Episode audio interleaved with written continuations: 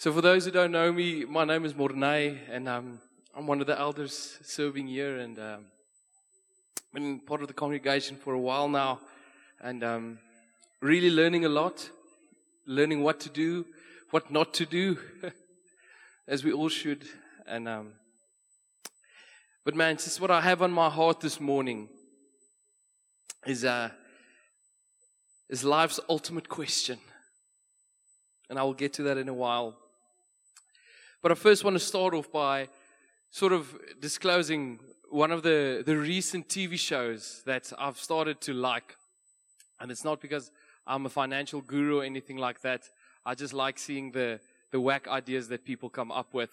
And it's a show on TV called The Shark Tank or The Dragon's Den. In, in the UK, they call it The Dragon's Den. They call themselves The Dragons. Sounds, sounds better than The Sharks. And basically how this works, it's, it's this panel of about five very wealthy investors or business people, and they all sit on these fancy leather chairs that probably no one can afford. And then what happens is these business people or, or, or these people with these ideas, these entrepreneurs come to them and they start pitching their business or they start pitching their ideas to these investors. And what happens is these entrepreneurs, they seek like a, an investment from these investors in, in return for a share or, or a, a certain percentage of a stake in their company. And then how it would look like is they would come and they would pitch their idea and it, it would be great or not great. And then after that, the investors would then start asking them questions, almost like an interrogation type of sort of. Uh, when I watch that, I almost feel like never in my life would I do that. And so these investors ask these questions. And I recently saw a video where this guy came with this weird hair product thing. I think it was extensions or something like that. And I thought, here we go. And he pitched this massive idea of he wants to go global. He wants ex- his extensions all over the world and stuff. And I thought, yeah. And pitch his idea. It's great, awesome. And then the investors start asking him questions. And they're asking questions. And he had this little phrase that he said before every question is after they asked him this question, he would look at him and he, he was he was a dra- he was in the dragons then, so he was British. So picture me saying this in my best uh, my best British accent. They would ask him a question and he would say, "That's a great question." And then they would ask him again. They would ask him another question and he would say, "That's a great question." And he would obviously answer the question, but you can see after a while these investors started getting a bit irritated because obviously, for them being these wealthy, famous celebrities, they know they are asking great questions. Okay? They've got the money. They've been asking the questions their whole lives. But every time he says, That's a great question. And so after a while, it ended and they didn't buy his idea. Thank goodness they did not buy his idea. But he kept on saying, You know, that's a great question. And we actually see in scripture just how Jesus asked many, many, many questions. And in fact, in the Gospels, Jesus actually asked 307 questions, but he only answered three. In the Gospels, he asked 307 questions. And this morning, I want to speak about probably the most important question of them all the ultimate question we can ask ourselves and the ultimate question we can answer. And for those with Bibles, if we can turn our Bible to Matthew 16, verse 13 to 17. And Matthew writes, and he says, Now when Jesus came into the district of Caesarea Philippi, he asked his disciples, Who do people say that the Son of Man is? And they said, Well, some say John the Baptist. Others say Elijah, and others Jeremiah or one of the prophets. And he said to them, But who do you say that I am? And Simon Peter replied, You are the Christ, the Son of the living God. And Jesus answered him, Blessed are you, Simon Bar Jonah, for flesh and blood has not revealed this to you, but my Father who is in heaven. and you look at that question, who do you say that I am? It's a pretty important question that Jesus asked the disciples. And I think all of us, somewhere in our lives, have been asked an important question. We've all been asked to answer certain important questions. And I think if you would ask my wife, probably the most important question in her life is me asking her, Will you marry me? I mean, how could she not? no, I'm only joking. Uh, I still to this day say Rebecca's out of my league. But anyway. Or maybe an important question to our male audience sitting here this morning, to all the men, is Have you at least braaied once this week? It's a very important question. But all of us have been asked very important questions in our lives. And we see Jesus asking the disciples this question is who do you say that I am? Who do you say that I am? And it's that sort of scripture that when you read it and you read that question, you think, that's a great question. And actually, it's not just a great question, but it's the best question that you can ever ask a person. And it is probably one of the most important questions that you can ask a Christian is who do you say Jesus is? And how we answer that question, and, and even with what we answer that question, will determine how we live. It will determine how we serve. It will determine how we love. And it will reveal truly if Jesus is Lord of Lords and King of Kings in our hearts. And I love what A.W. Tozer said. He said that, the, that the, what comes into our minds when we think about God is the most important thing about us. And this question we all have to answer somewhere.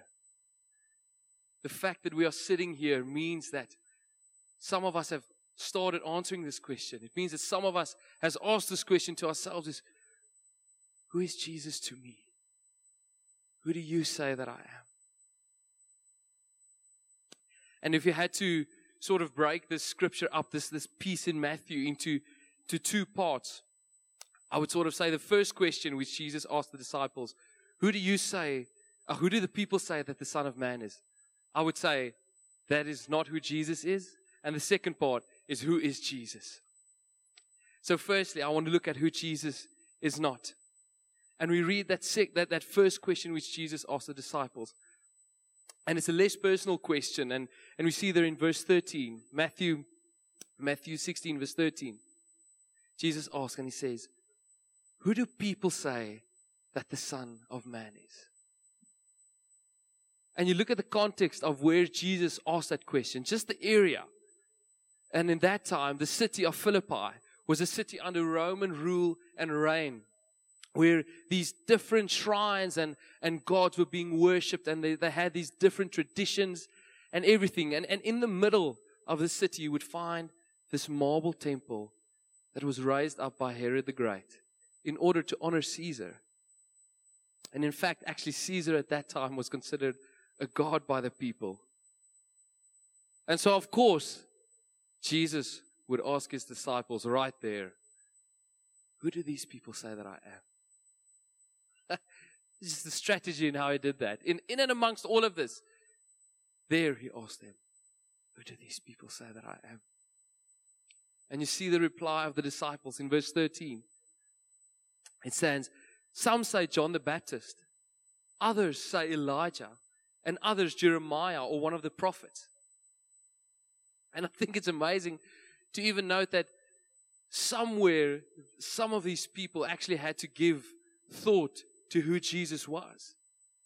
Because they placed him in the same category as Elijah, as John the Baptist, as Jeremiah. So somewhere they had to think highly of him to place him in the same category.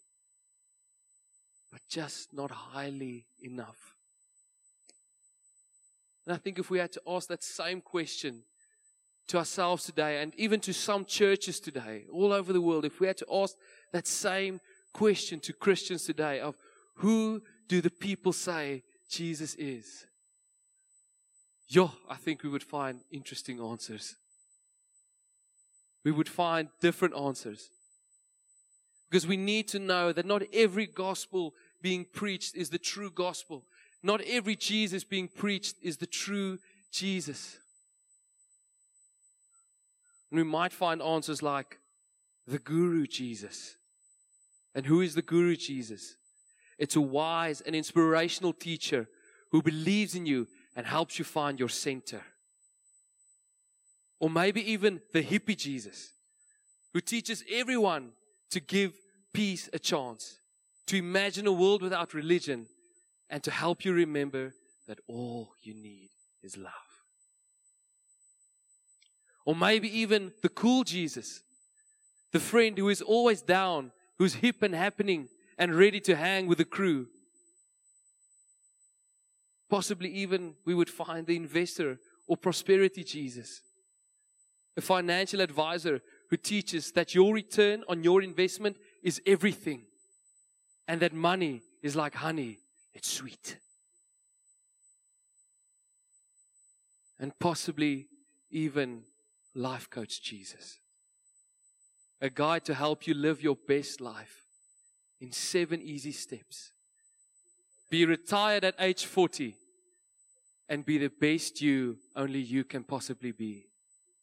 Or maybe if I would speak to, uh, dare I say it, some of, some of the Afrikaans of those around us, maybe it's the Jesus who says you need to buy a caravan, have four children, and have holiday in Hartenbos every December.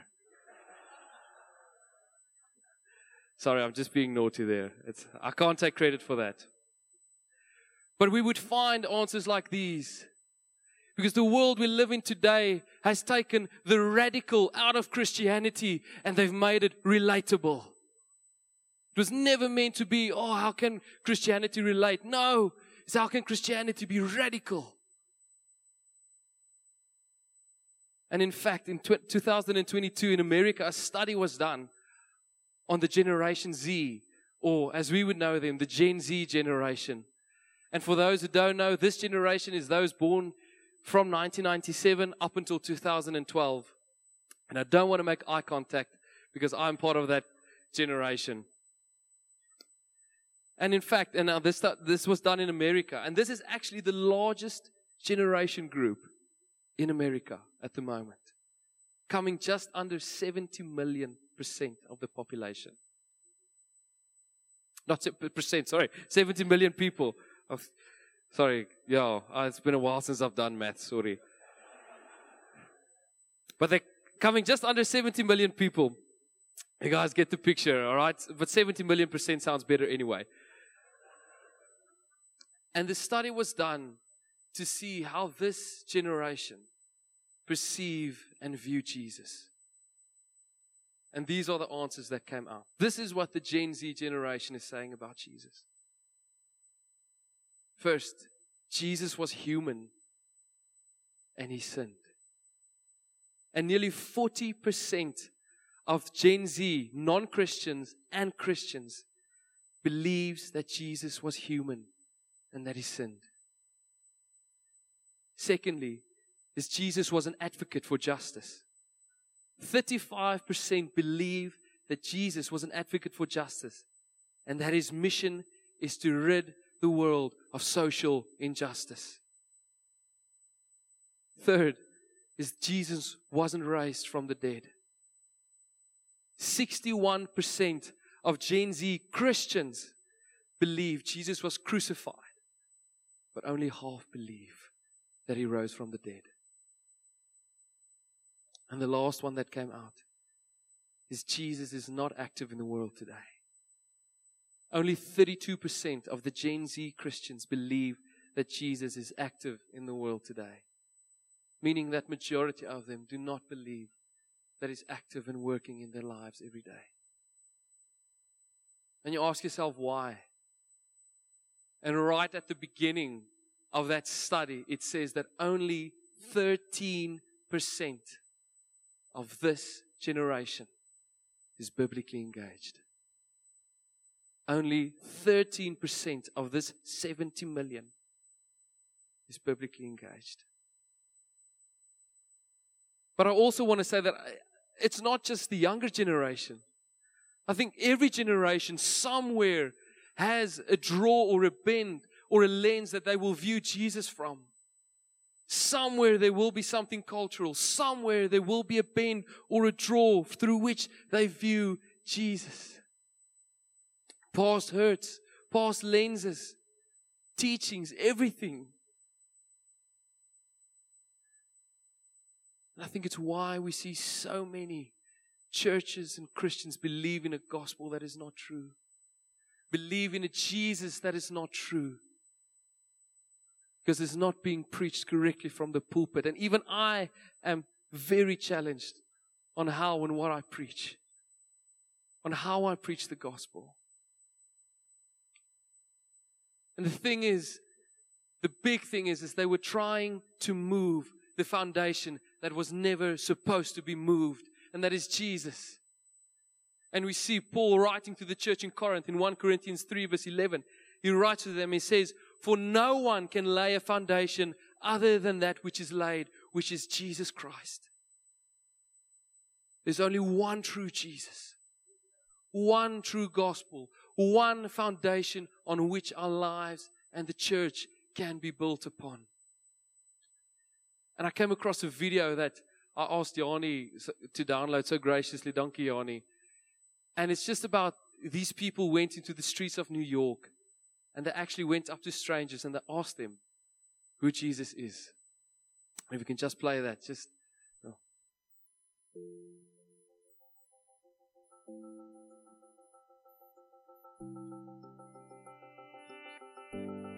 Historical figure? I don't know. I think he was just a person. I don't know. Just a normal person like us. He was a selfless person. I have no clue. He was a man. I think he was marketing genius because he got people to believe him. I don't. I don't think he's the son of God. I don't, don't believe that at all. If David Copperfield was in the day of Jesus, he would be Jesus. I'm pretty sure he existed. Like, I'm not gonna say that he didn't exist. He was God's son, but so was Gandhi, and so was Muhammad, and so was, you know, we're all God's children. Jesus is someone I pray to. Well, Jesus is my Lord and Savior. Um, and he to me is the like symbol of just ultimate forgiveness and ultimate love. He's sort of that like constant figure in my life. Jesus is also Isa in Arabic, and he was a messenger as well. He was just extremely enlightened, like religiously and morally. Was somebody that um, just tried to um, impart wisdom on others and um, make the world a better place. I think he saw something that a lot of people didn't see and still don't see in others. And I, I think that's just a lot of love and, and hope. Jesus sort of seemed like an ominous uh, figure. You know, he just he, he was God, and it was hard to relate to him. But I think as I've grown in my faith a lot, I've really started to see Jesus as my closest friend. So that's what they found on the streets of New York. So we've seen now, and, and I've tried my best to show that this is not who Jesus is in this first part. So Jesus asked the disciples, Who do the people say that I am? Oh, John the Baptist, Elijah, Jeremiah. And then as we carry on with the scripture in Matthew, we come to the penultimate question.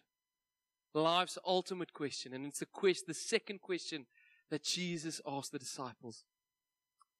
And it's in verse 15. And it says there that he said to them, But who do you say that I am?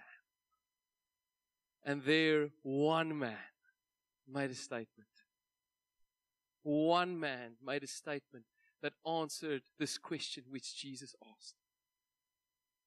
And in verse 16 it says there, and Simon Peter replied, You are the Christ, the Son of the living God. And just picture this moment.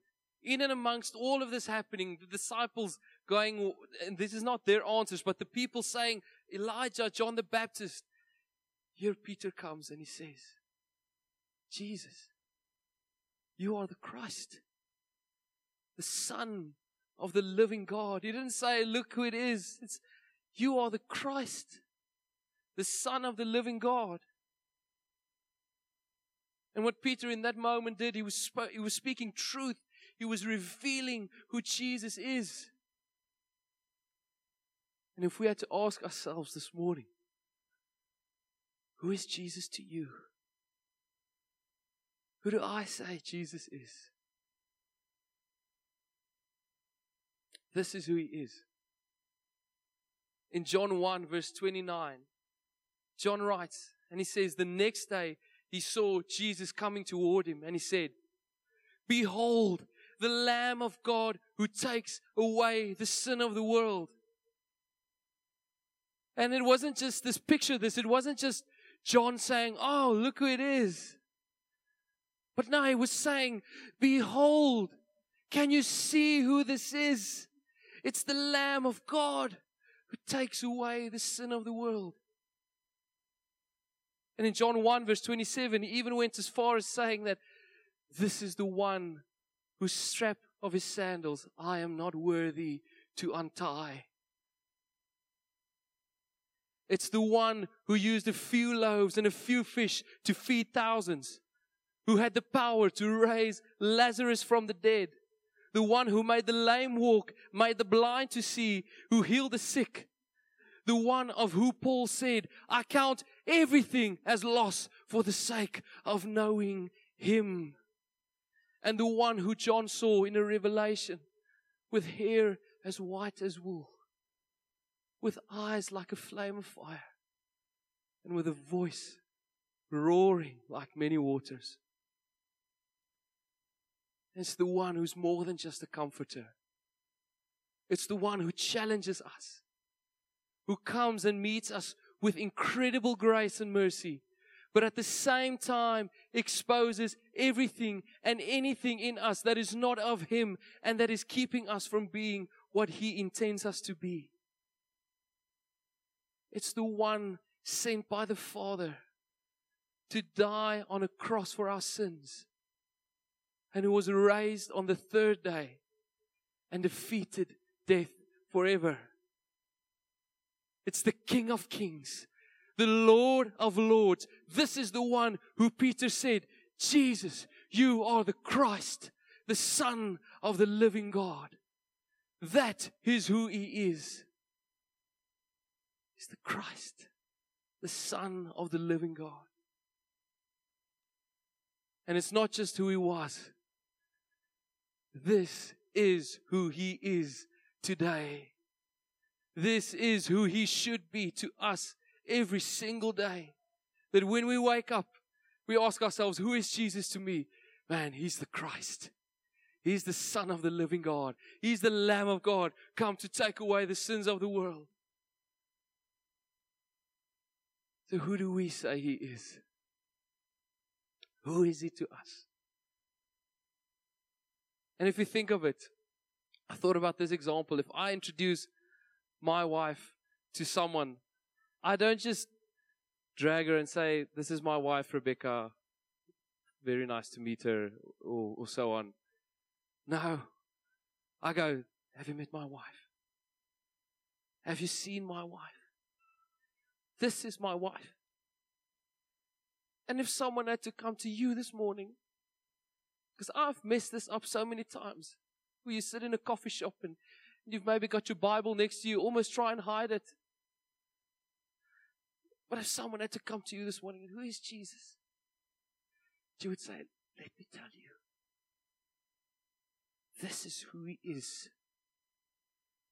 It's the Jesus of the Bible, the Son of God, the Christ. And as I draw to a close, how do we answer this question? How do we refrain from saying Elijah, John the Baptist? We start off by accepting Him into our lives and into our hearts and making Him Lord of all we are and Lord of all we have. We believe that He is who He says He is in Scripture. We believe that the gospel is the true gospel that the truth is the truth which Jesus is speaking, that He is the only way, the only truth and the only life. And it's not just a matter of believing, but actually knowing that this is truth. And not just saying, oh, I believe it's truth. No, it's knowing that this is truth. We cannot be lopsided. I love how C.S. Lewis said once. He said that Christianity, if false, is of no importance. And if true, it's of infinite importance. But the only thing it cannot be is moderately important. We have to decide and, and say, man, Jesus is everything. He's the only truth, the only way, the only life. We do this by studying the scriptures and by allowing the Bible to come and reveal to us who Jesus is and to be not, and not to be afraid of, of allowing the Bible to come and challenge any preconceived ideas we have, any culture thing that we have, anything like that. We allow the Bible to show us who Jesus is. And then, in humility, we come before Him by grace, through faith. And we ask Him, Lord, would you reveal to me who you are? Would you show me who you are? Because we read in Matthew 16, we see Jesus' answer to Peter. And in verse 17, it says, And Jesus answered him, Blessed are you, Simon Bar Jonah, for flesh and blood has not revealed this to you, but my Father who is in heaven. And on that day, it was a gift from the Father that revealed this to Peter. It was a gift from the Father that, re- that gave Peter this revelation of Jesus. You are the Christ, the Son of the living God. And it's the same for us today. That many, many years ago, the Father revealed Jesus to the world and He said, This is my Son with whom I'm well pleased. And He will do that for us today. If we come to Him and we ask, Lord, come and reveal. Come and show me who you are. Come and show me who you are.